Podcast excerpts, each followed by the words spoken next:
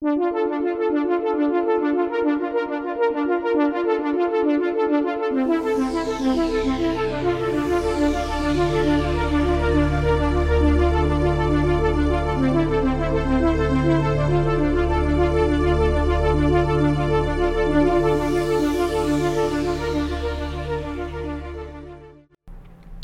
hello. Welcome to the Robert A. Heinlein Book Club.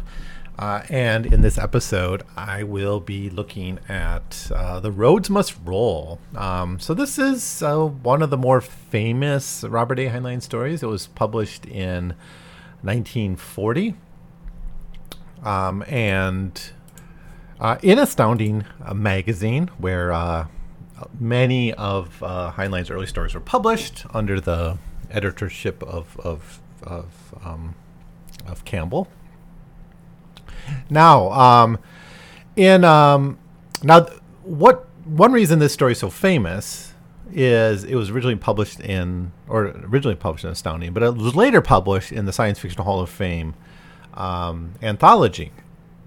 And if you don't know this, this is a an anthology based on like election by science fiction writers and, and maybe editors and others where they're trying to pick the, the representative greatest science fiction work. And it, it comes in two volumes. Volume one is um, short stories, um, and they're presented chronologically. And number two is uh, is two volumes. Actually, the second volume is two books. It's got an A and a B part, and those are novellas. And there's a couple works that I think were voted in the top science fiction, but they didn't get in. Like uh, I think uh, I forget which one it was. It, it might come to me. It doesn't really matter. Um, this is one of the first, earliest stories in that uh, short story collection. Um, and that's actually probably where I first uh, came across the Heinlein short story, to be honest. Uh, was when I was reading that. I may have read some before in passing in some anthology when I was younger. Um, but yeah, I think I read that even before I read Stranger in a Strange Land, to be honest. So, so this story is kind of special um, for me. I still have that Science Fiction Hall of Fame Volume One, like on my desk in old times, because there's a lot of great stories in that in that collection.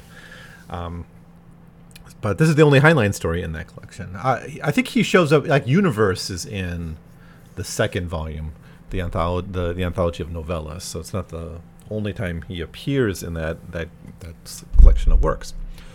So, anyways, um, there's several interesting things going on in this story. I don't think I have to go too much into the plot because I, I think this is a well-known story. But basically, the idea is we have uh, a new infrastructure, the roads, which uh, replace railroads and highways, and they show up briefly in in uh, For Us the Living at least essentially the same idea. And these are just like walkways that can go up to like 100 miles an hour. And they, they zip through the country, and people just learn how to get off them or get on them. There was like a, a method for accelerating you up into the speed of the of the road, and uh, you know even at 100 miles an hour or so, you might spend a lot of time on the road. So there's restaurants and stores and things built up alongside that. So it's kind of a mixture of a of the of the um, moving sidewalks you see like in an airport and um, maybe a train where you'll have kind of a social space in the train itself. Now this is actually seems kind of appealing. It certainly sounds better than whatever we have now with the automobile. But i think what's striking about this is heinlein is imagining a a replacement of of a of a system that's just then taking off, right? If you think like the American transportation history, you you kind of have the first transportation revolution and the antebellum period, which involved canals and waterways and, and the steamboats and those kinds of things. I'm talking about those in my uh, Mark Twain series right now. Then you have uh, the railroads come in, and then, of course, then you have the automobiles and the highway. But it's been like a hundred years now, not at Heinlein's time, but it's been a hundred years, and we're still stuck with that same infrastructure. Um, there hasn't been any real progress. Containerization uh, at ports, maybe, but we're, you know, maybe the, the fuel used has changed or potentially can change, but we're kind of stuck with the same infrastructure. Um, 100 years later. But Heinlein doesn't imagine that. He's in a world where technological change is happening fast and and infrastructure is changing quite fast. Uh, when he was born, it was still railroads, right? That people moved on. And then when he wrote the story, they see the movement towards highways and, and automobiles. So it's a um, he's imagining a shift, quicker shift to a new type of, of infrastructure. Now, I don't know if these road towns make much sense if they would really work technically, but they seem they strike us as more efficient. They strike me as more efficient than what we have now, where everyone is running around in like a in a couple tons of, of, of car just to get themselves someplace, right? I mean, just when you drive somewhere, you're you're spending the energy to move the car and you. If we have something that just expends energy to move you, it seems more efficient to me. I don't know, but that's uh, one idea. Another important idea here is this idea of functionalism, and I guess that's um, the more radical vision being presented here. As, as, our we have a character named Van Kleeck who tries, who's an engineer, um, kind of an older generation engineer um, of the roads. By the way, there's technicians and engineers. These are two different groups. In there, the ten, engi- the technicians are like the working class of the roads. They're the ones who basically maintain it they do the labor, they're union. And then you have the engineers, which are like the administrators of the roads, and they're also they're tr- they're younger. They're younger. Some of them come out of the military, like our main character here. Um, Gaines is his name. Um, our, our kind of main point of view character. He comes up through the military. Others are basically being trained in these paramilitary academies to be have this like very very strong esprit de corps um, that's kind of keeping them ideologically consistent. So you have two kind of competing forces. One is like the technicians who are more like labor radicals and, and, and are working for improvements in, in conditions and all that.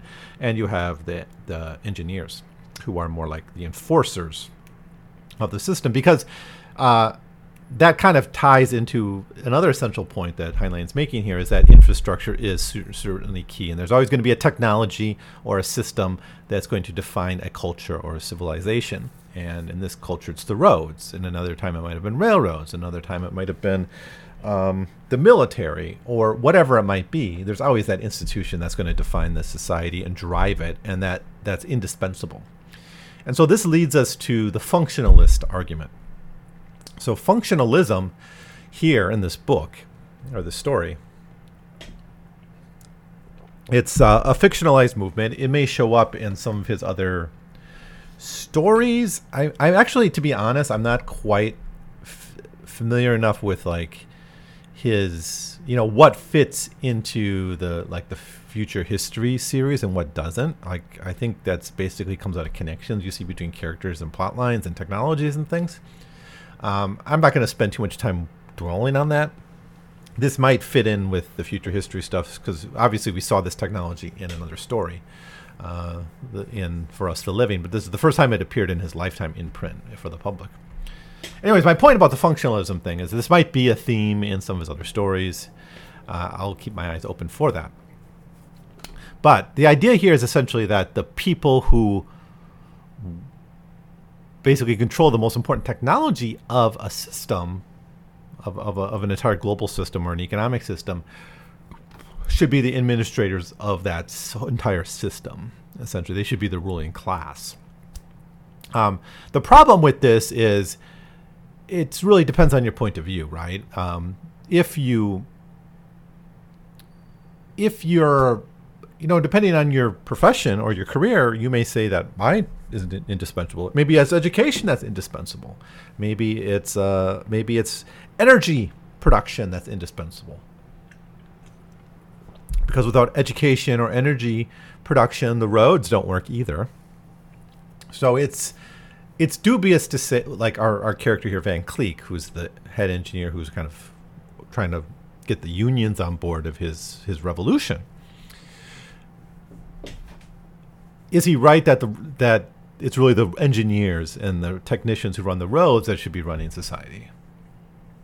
Um, and basically, he's trying to side with the, the, the, the technicians. He's trying to get them on side because the engineers are ideologically conformist. And I guess that's another theme we have here is this paramilitary way because you got this crucial technology that cannot fail. It cannot be shut down. It cannot stop even for a moment. Um, it can't go on strike. And and you know, we just had in my in my country, in the United States, a railway strike that was crushed by the government. You know, forced uh, that. You know, basically the argument was it's too crucial to the economy. We can't afford this, so workers are going to have to accept the shitty deal.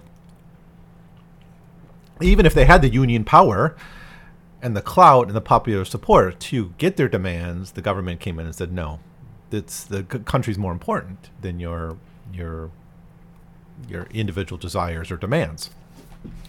Well, um, the way it's they're not. Of course, there's a strong union with the roads, right? But the way this is resolved in the story is esprit de corps, is a militarized education where people are trained that basically they are the most crucial people in the system that they have their own songs, their own military logic. It's they have their own kind of disciplinary system, their own kind of almost military police. That and this is the engineers. They're the enforcers, and they're totally loyal because they're trained in this system. They're recruited before they enter college, and then they're like sent to special schools where they get this. They're it's kind of like a little military within the economy of that, and they're working alongside the technicians. And you know, this of course makes us think of things like maybe Starship Troopers and other stories where we see the military playing a major role in in running the society, right? And that, that's certainly a theme there. And here it's presented as, as you know, I, don't know. I actually I've read this story a few times, and I actually have a hard time wondering, deciding where Heinlein's loyalties fully are. Because on one level, you see good reasons to be sympathetic with the technicians. Van Kleeck is kind of a radical terrorist, and he is willing to shut down the roads. Basically, that's what happens in the plot. Is the Gaines our our kind of head engineer, who's our point of view character, is talking to this. Um, like Australian transport minister who's trying to learn about the roads, and it's basically an info dump. Uh, that conversation is just an info dump, but it allows us to get a window into the world building. That's the first half of the story is just describing this, and they ride the ra- roads and all that. Then, um, basically, a part of the road is destroyed by by sabotage by Van Kleeck, and then this leads to uh, the question of how do we put this down. He tries to pursue it without violence, without killing, because he doesn't want to kill other members of his his tribe, essentially, and he wants to resolve it peacefully. But Van Kleeck makes his claim that he's implementing this functionalist revolution. The roads are the crucial technology, and therefore the people who run the roads should be the biggest, the, the, the navigators of society. Now, that just doesn't seem right to me. It's you can make a case that, I mean, I, I, I don't know, like it's not democratic, obviously but there's not much democracy here, anyways. There's in within this whole institution. I mean, the the whole ideology promotes a functionalist response. Right? They're taught that they're indispensable. They have to sing these songs, and there's a military logic to it, and that seems to hold. And there's optimism at the end that that will, once all the old timers die out, and we can have complete ideological control. This won't happen again my point is like Van Kleeck's arguments are coming out of the institution itself and its beliefs about itself. It's not objective truth. Um, and even if it was, even if it was that the roads were the most central thing, you know, that doesn't follow that those people should run society. That doesn't necessarily mean they're good legislators or know anything about social policy or know uh, anything about, you know, family law, right? Democracy seems better able to to manage these different interests, you know, through a vibrant public sphere. Um, should they have a uh, be well compensated? Certainly, I agree with that. As much as the union is able to demand uh, and get uh, is their is their right. Um, but Van Kleeck's response here is kind of lazy. I think actually, as a revolution, it's kind of horrible because it just ends up becoming a terrorist act and a, and, and kind of a standoff, and uh, you know, it would work good in maybe a movie, but it doesn't make much sense of the revolution. Right, like what we see in something like "The Moon is a Harsh Mistress," where there actually is a lot of thought put into how a revolution is actually achieved, how those, how you actually form a cell, how do you actually re- form a new government based on these new values.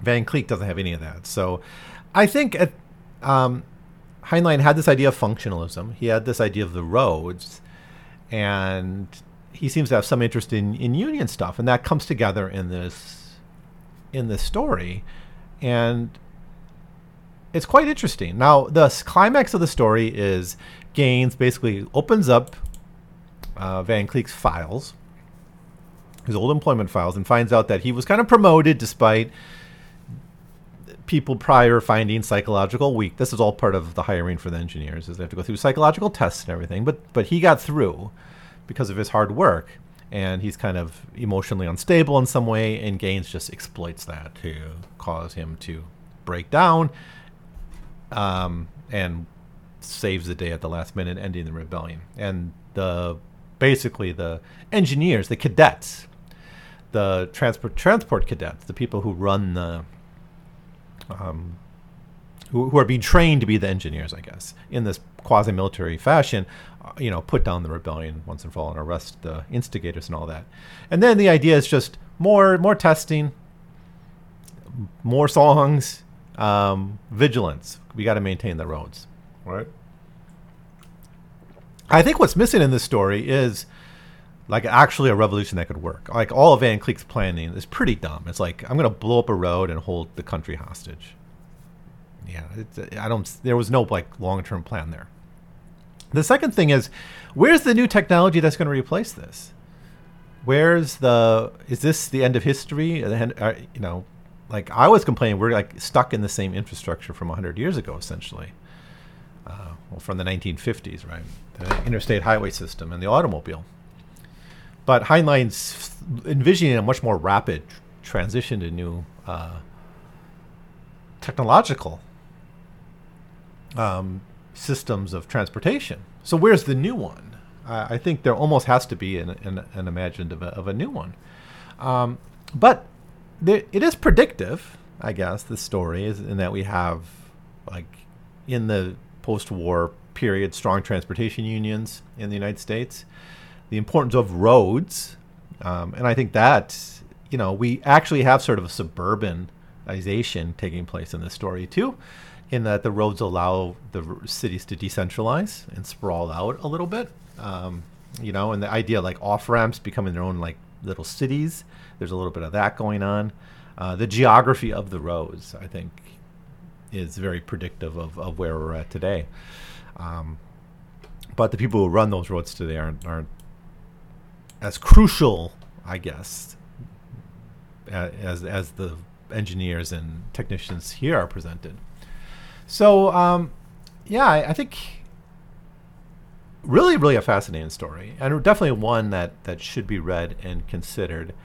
Um, I find the ending a little bit not fully satisfying, just because it's like let's just do more of the same there's really no Gaines doesn't really reflect that much on the functionalist argument, and he just ends up using brute force and manipulation to get his way at the end.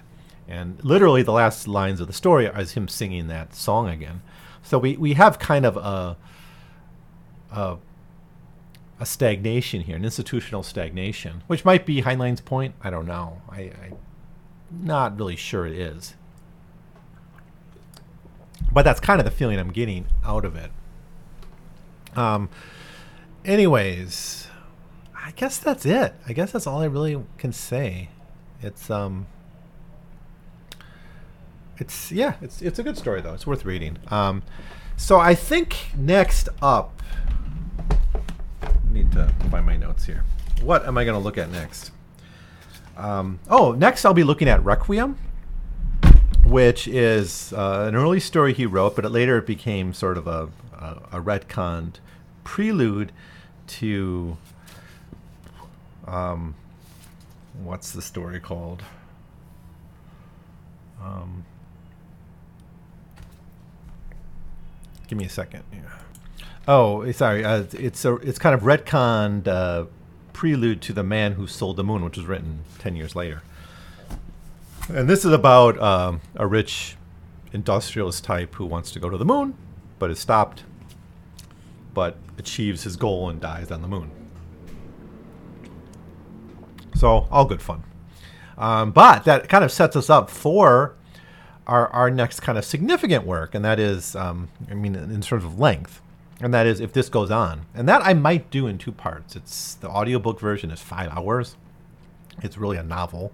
It was published in two parts in Astounding, I believe, and it it probably should be managed more like a novel. So I might do two two parts on if that go if if this goes on.